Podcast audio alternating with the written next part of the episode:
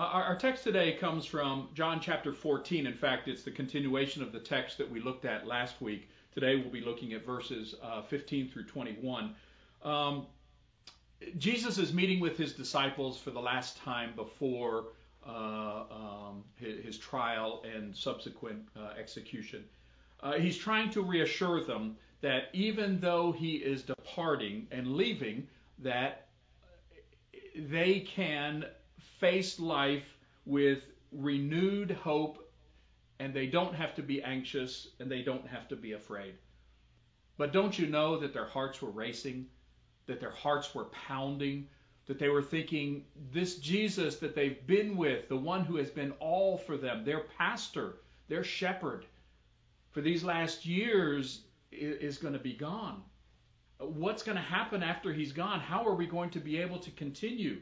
How can we survive if we can't see Jesus? You know, all these measures that we're taking in today's world to uh, protect people from the virus all serve very effectively to create distance. Masks, gloves, space. And what it does is it separates us. And it creates that anxiety of just not knowing how connected we are and what will it look like if we can ever connect again. A family came by this last week to pick up some uh, Lord's Supper supplies, and, and I went out to give them the supplies with my mask on. They had two small kids in the back, and, and so I assured the kids that underneath the mask I was smiling. but, but you can't see that, and you just don't really know for sure. Uh, uh, there's so much uncertainty. And, and, you know, beyond the boredom that a lot of us are feeling now after so many weeks into this, I, I think loneliness is another issue that's creeping in because, especially for those that don't have a lot of people in their home, that they're quarantined by themselves or limited in the number of individuals and the contact they have, the, the loneliness can start to seep in and, and you can start to feel maybe even a bit abandoned.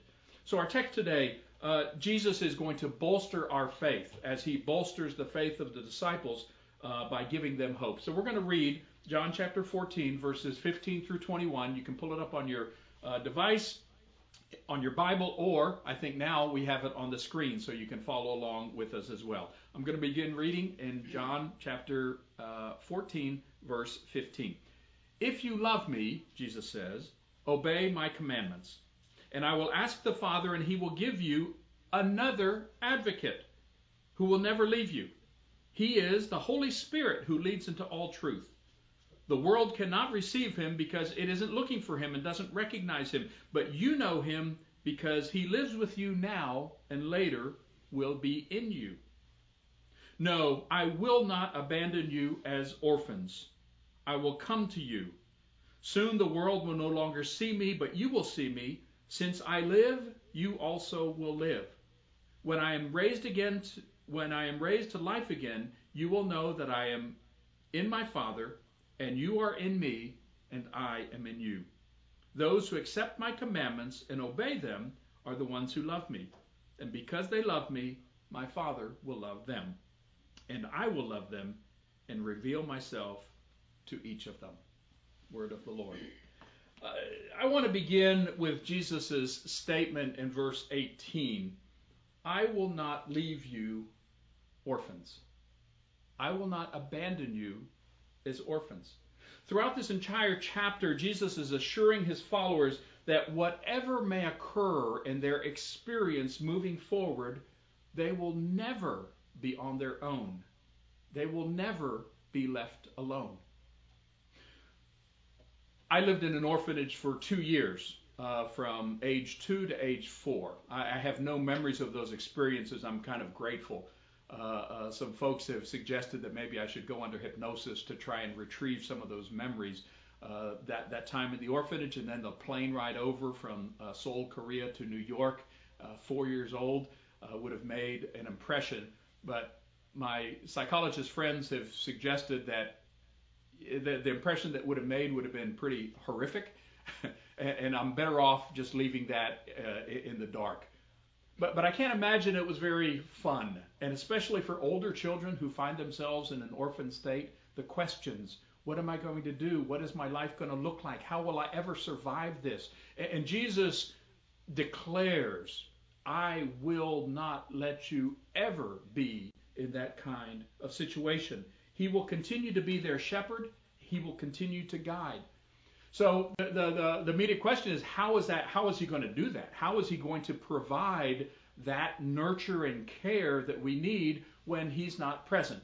Well, I think in our text uh, we find three specific ways that he bolsters their faith. The first, he, he provides a community where there is true love for one another. Our reading this morning uh, began with a pretty direct statement. If you love me, keep my commandments. Now, it's common when we think of commandments to think of the Ten Commandments. David mentioned those, uh, one of them early on. Uh, uh, love your, uh, uh, honor your mother and father. But, but Jesus isn't necessarily referring to the Ten Commandments here, and, and nor is he referring to what often happens. We see this kind of a verse, we take it from its context, and we say, oh, Jesus says, if you love me, keep my commandments. Well, which commandments? Let's see. You have to go to church. You have to give every week. And we'll add whatever commandments are convenient for the particular conversation that we're having and suggest that that's what Jesus was meaning. Well, I, I think if we're faithful to the text and we're fair with the text, we're, we're going to stick with the commandments that Jesus had just talked about. Remember that their feet were probably still a little bit wet from Jesus having washed them. They're still seated at the Last Supper table. The previous chapter, John 13, is where Jesus washed their feet, where he sat down and said, I have given you an example that you should do to one another what I have just done to you. And then later in the chapter, he says, A new commandment I give you, that you love one another just as I have loved you, you are to love one another. By this will all people know that you are my disciples if you have love one for another. Well, loving one another was not really a new commandment. That has been around since Leviticus. Love your neighbor as yourself. What was new was the way that he loved them by sacrificing himself, by humbling himself, by, by serving others, by loving those who would even within hours betray him and give him up to be crucified. Jesus says the same thing in the chapter following what we're reading uh, in chapter 15. He says, This is my commandment. Love each other in the same way I have loved you. There is no greater love than to lay down one's life for one's friends. That's the commandment that he has in his mind and it is most on the top of the minds of his disciples. Love one another the way Jesus loved us. And what that does is it creates a community where no one is left out. You, you, it, it doesn't matter how good you've been or how bad you've been, you will be loved. It doesn't matter how far you've strayed, you will be loved. You will be loved because that's the way God and Jesus love us. And this community that He's creating is what gives us encouragement and hope. You know, it's amazing how easy it is to say uh, we'll be loved, but uh, to, to love, but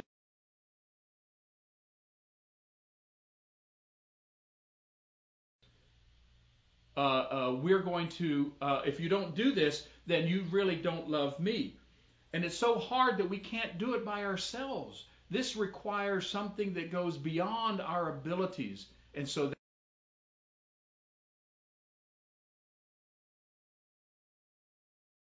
give us his very own spirit. He says that he's going to send the Holy Spirit, the Spirit of God the Father, the Spirit of Jesus the Son. And he calls him another advocate, or another, the word in Greek is paraclete, another counselor, another helper. Jesus was the first advocate, and now the Holy Spirit is the second. The, the, Greek word parakletos is kind of hard to translate because it has a number of different ideas. It, it can mean an advocate, like a legal defendant, uh, defense attorney. It can mean a comforter. It can mean a helper. Uh, you know, the Holy Spirit is our helper. God is our help when uh, we have needs, and He comes to provide what uh, humans in and of themselves cannot provide for themselves. Uh, he is that edits. He is the ezer. and the Ebenezer, the stone of help. He is the one who comes to our rescue. The Holy Spirit is also our comforter. Um, if you've been in a situation where you've experienced some sort of loss or some sort of tragedy, and people come to support and encourage you and stand beside you, have you noticed that it doesn't change your circumstance? The tragedy is still there. The loss is still there. Your loved ones will not come back from the grave. And yet, we feel strengthened by having these individuals beside us, and in the same way, the Holy Spirit comes alongside us to be our comforter. And then the last uh, is that He is our advocate, He is our defense lawyer. He's the one who stands up beside us in court and represents us before the judge. Uh, the advocate takes our case and pleads it. Um, from what I've been told, if you ever have to go before a judge, the expertise and ability of your lawyer makes all the difference in the world. And Jesus is giving us the very best, God's very own Spirit, to be the one who stands up for us. In Equatorial Africa, the, uh, there were some uh, a translation team trying to translate the Bible into the Kare language, and they were having a difficult time with certain words, and this was one of them, parakletos. How do we translate this word? in a culture that doesn't have a legal system? What, what, what can we do? And, so one day the translators came across a, a group of porters that were carrying uh, loads of supplies on their uh, heads and on their shoulders. And, they noticed that in the line of porters, there was always one who wasn't carrying anything. And so the translators assumed that he was the boss and and he that's why he wasn't carrying anything. But they asked the uh, the locals about it, and they said no, he, he's not the boss.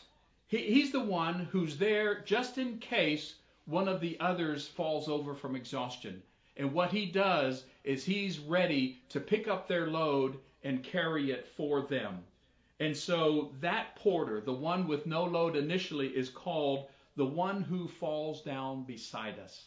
And that is the translation that they came up with for the word paraclete, the one who falls down beside us who picks up our load and carries us when we can't do it ourselves. There's another way the Holy Spirit functions for us, uh, and and um, it, I thought about it when I watched this TV show with Catherine, Zoey's Extraordinary Playlist. It's already finished its first season. Uh, it, it's kind of a fun musical song and dance kind of a, a, a TV show. Uh, it's about a, a, young lady named Zoey Clarke, a computer programmer, and she discovers she has the ability to hear the innermost thoughts of people around them, around her, and, and they come out as a song, a song and dance. And um, and so in the story, Zoey's father Mitch suffers from progressive supranuclear palsy (PSP), which is a rare neurological disease that has rendered him unable to move, unable to communicate with his daughter, his wife, people around him. But her unusual ability has given her the, uh, the, the, the ability to hear his heart and to hear what he's wanting to say. It's, it's kind of a heartwarming story. But what's even more impactful, at least to me, is that the creator of this show wrote this script based on his life experience with his father, who also suffered with PSP and his father, as his father uh, uh, declined, Austin Winsberg said he would wonder, what is he really hearing and what is he seeing? And he imagined how his father might react and inter- react and uh, uh interact with all that was going on around him, and that became the nucleus of this of this TV show. Well, the Holy Spirit knows what we're feeling and communicates that. I don't think with song and dance, but with groans that cannot be uttered and he hears and knows and, and he is the one who defends us before the judge so that we get a fair representation. Jesus gives us a community that is based on love. Jesus gives us a Holy Spirit who will stand beside us and pick up the load for us. The third thing he gives us is the promise that he's coming back. He promises that he will return for his own. He's coming back for us and there will not be a single one of his left behind. No man left behind. It's a creed for many soldiers and military units. Uh, when you're in combat and you get injured or you die, they'll come back for you. They'll find a way to bring you home because no person is left behind. Have you heard of uh, Desmond Doss? Uh, he was a young man who enlisted in World War II into the Army, and he wanted to be a medic, a combat medic. Uh, he was a Seventh day Adventist, and he vowed that he would never pick up an arm and refused to carry a weapon uh, because he just didn't believe. He was a pacifist, yet he wanted to help his country and the people around them. His story is told in a documentary film, The Conscientious Objector. Mel Gibson took it and turned it into a movie called Hack, uh, Hacksaw Ridge. It's a war movie, so just be forewarned. Uh, it's a war movie if you choose to watch it. But his story is an amazing story. Uh, he would go up this hill, uh, this cliff almost, and, and rescue a soldier and bring him down. And then he would go back, and right before, after he was dropping off one soldier, he said, Lord, please help me get one more. Help me get one more. And he would go back up. His count, he saved 50 soldiers that day, wounded soldiers. Those that around said that he saved over a hundred. No man left behind. Well, Jesus, in a much bigger scale, will make sure that not a single one of us are left behind. And so the good news for today is that number one, Jesus loves us. He has created a community for us, and this community is based on love for Him and for one another. And secondly, he tells us that we're not alone. The Holy Spirit is our comforter, is our advocate, is our helper. And third, he promises that we will not be left alone. Uh, left alone. No matter what situation we're facing, we can count on his presence to guide us, to strengthen us, and to be with us. So, my prayer for you today is that you are firmly within Jesus' community, that you are firmly in the grasp of God's love.